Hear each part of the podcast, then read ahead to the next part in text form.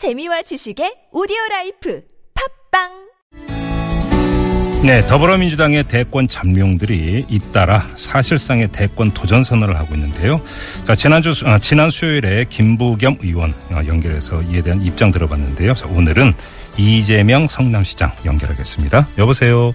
네, 안녕하세요. 이재명입니다. 사흘 전에 페이스북에 글을 올리셨어요. 대한민국의 혁명적 변화를 위해 저에게 요구되는 역할을 다하겠다. 언론은 일제히 이걸 대권 도전 선언으로 해석을 하고 있습니다. 이렇게 해석을 해도 되는 거죠, 시장님? 뭐 선언은 아니고 마음의 결, 결심을 했다, 뭐 이 정도. 결심은 확실히 하신 거죠? 어, 제가 할 역할이 여러 가지가 있을 텐데, 네. 에, 이것도 어, 준비, 마음의 준비를 하고, 네. 그 가능성 중에 하나로 확고하게 뭐 자리매김했다 이렇게 보시면 되죠. 이렇게 비교해서 좀 질문을 드릴 수밖에 없을 것 같은데요. 그 더불어민주당 당 대표 경선 단계에서 그 대표 경선 참가 의사로 해석되는 그런 발언을 하셨다가 결국은 경선에 참여는 안 하셨는데 네. 이번에는 확실하게 결심해 서신 겁니까? 그렇습니다. 그때도 이제 당 대표도 하나의 길이니까, 네. 우리가 지금 내년이 뭐 대한민국 역사에서 매우 중요한 시기인데, 네. 어, 거기에 가장 유용하게 기여하는 길이 뭘까 음. 고민하다가 네. 어, 당을 정비하는 것도 중요하다고 생각했는데 네. 그것보다는 에, 뭐 시장직 유지 문제도 좀 있고 네네네. 다른 역할이 더, 크- 더 중요하겠다 이런 판단이 음. 들었습니다. 지금 시장직 유지를 말씀하셨는데 만약에 그 대선 경선에 참여하면 시장직은 어떻게 했을 생각이세요? 음, 저는 뭐 시장직 음, 만약에 에, 국가의 중요한 의사결정을 하는 뭐 그야말로 대권을 가지게 된다면 네. 통일, 국방, 복지, 경제, 노동 온갖 걸 다 해야 되잖아요. 예, 예, 예. 어, 그런데 이 시장하고 경선 정도를 같이 겸하지 못해서 무슨 일을 하겠습니까? 아, 그 정도야 예. 충분히 겸행할 수 있죠. 예, 시장직을 유지하면서 경선에 참여할 수 있다. 그리고 시장직을 네, 뭐 충분히 그렇고 현실적으로도 가능하고 예. 충분히 병행할 수 있다 이런 말씀이신 네, 거죠? 네, 한다면 네. 알겠습니다. 자, 대한민국의 혁명적 변화를 위해서라고 하는 표현을 쓰셨는데 이 혁명적 변화가 뭘 뜻하는 겁니까? 어, 뭐 어, 간단히 얘기하면 예. 우리 사회가 가진 이제 위기적 요소가 있습니다. 뭐 대내적으로 본다면 네. 뭐 기회 자원들이 너무 독점화돼서 이 불평등이 극- 이 극심하다 보니까 네. 개인들도 희망을 잃어버렸고 음. 어, 사회 전체적으로도 이 자원이 효율적으로 이용되지 못하니까 음. 뭐 침체되고 있고요. 네. 국제적인 관계를 보더라도 꼭 구한말처럼 네. 이 한반도가 어쩌면 강대국의 전장으로 전락할 수도 있는 아주 네. 위험한 상황인데 예. 어, 이 위험한 상황을 우리가 어떻게 해결할 거냐. 뭐 이런 생각 해 봐야죠. 예. 그러면 역사적으로 보면 네네. 어, 이런 어, 그 심각한 위기 국면에 두 가지 해결책이 나오죠. 하나는 체제 전환이 일어납니다. 네네네. 에, 또는 어, 막대한 그 기득권자들의 저항을 힘들어 이겨내고 이제 개혁에 성공하면 이제 새로운 출발이 가능하죠. 네. 근데 우리가 사회가 지금 매우 위험하지만 음. 어, 기존 정치권의 부분적 변화, 네. 지역적 변화들을 가지고 과연 우리 국민 또는 우리나라가 당하고 있는 이 위기를 에, 탈출할 수 있느냐 저는 예. 아니라고 보거든요. 예. 어, 국민 속에서 이 광범하게 퍼져 있는 어, 좌절과 절망, 예.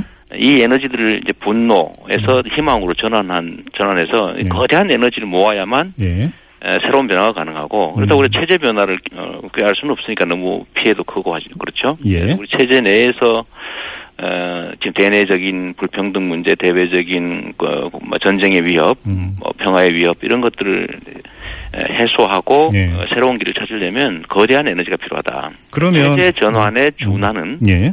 엄청난 어, 근원적 변화가 필요한데 이 변화는 어, 그야말로 혁명적인 방법 밖에 없고 네. 그것이 결국은 국민들 속에 음. 국민과 함께하는 거대한 에너지로만 비로소 가능하다. 어, 그 변화를 저는 혁명적 변화라고 표현했습니다. 알겠습니다. 조금 전에 이제 혁명적 변화의 맞은편에서 부분적 지역 지역적 변화라고 하는 표현을 쓰셨는데요. 네, 네. 관련해서 예를 들어서 그러면 이제 새누리당 안에서 이 잠룡으로 꼽히는 여러분이 있지 않습니까? 네. 그 가운데 일본에 이래서 경제 정의를 외치고 또 합리적 개혁을 외치는데 만약에 그런 노선이 여권의 어떤 대선 후보로 결정해서 만약에 하나 대통령이 된다. 근데 그거 갖고는 전혀 이 상황을 바꿀 수 없다 이렇게 보시는 겁니까? 그렇습니다. 뭐 저는 새누리당뿐만이 아니고 네.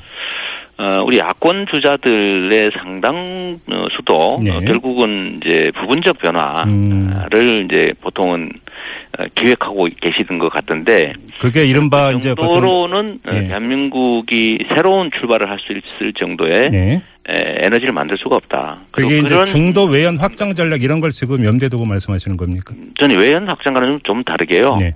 중앙 정치 세력들이 이제 이합 집산을 통해서 일정한 세력을 만들고 네. 그 세력에 기초해서 국민을 동원하는 방식을 가지고는 음. 어, 근본적 변화를 만들 수 없기 때문에 예. 이제는 어, 세계적 추세에 따라서 뭐 미국이나 영국, 필리핀 이런 데서 보여줬던 네. 실제 사례가 있으니까 네.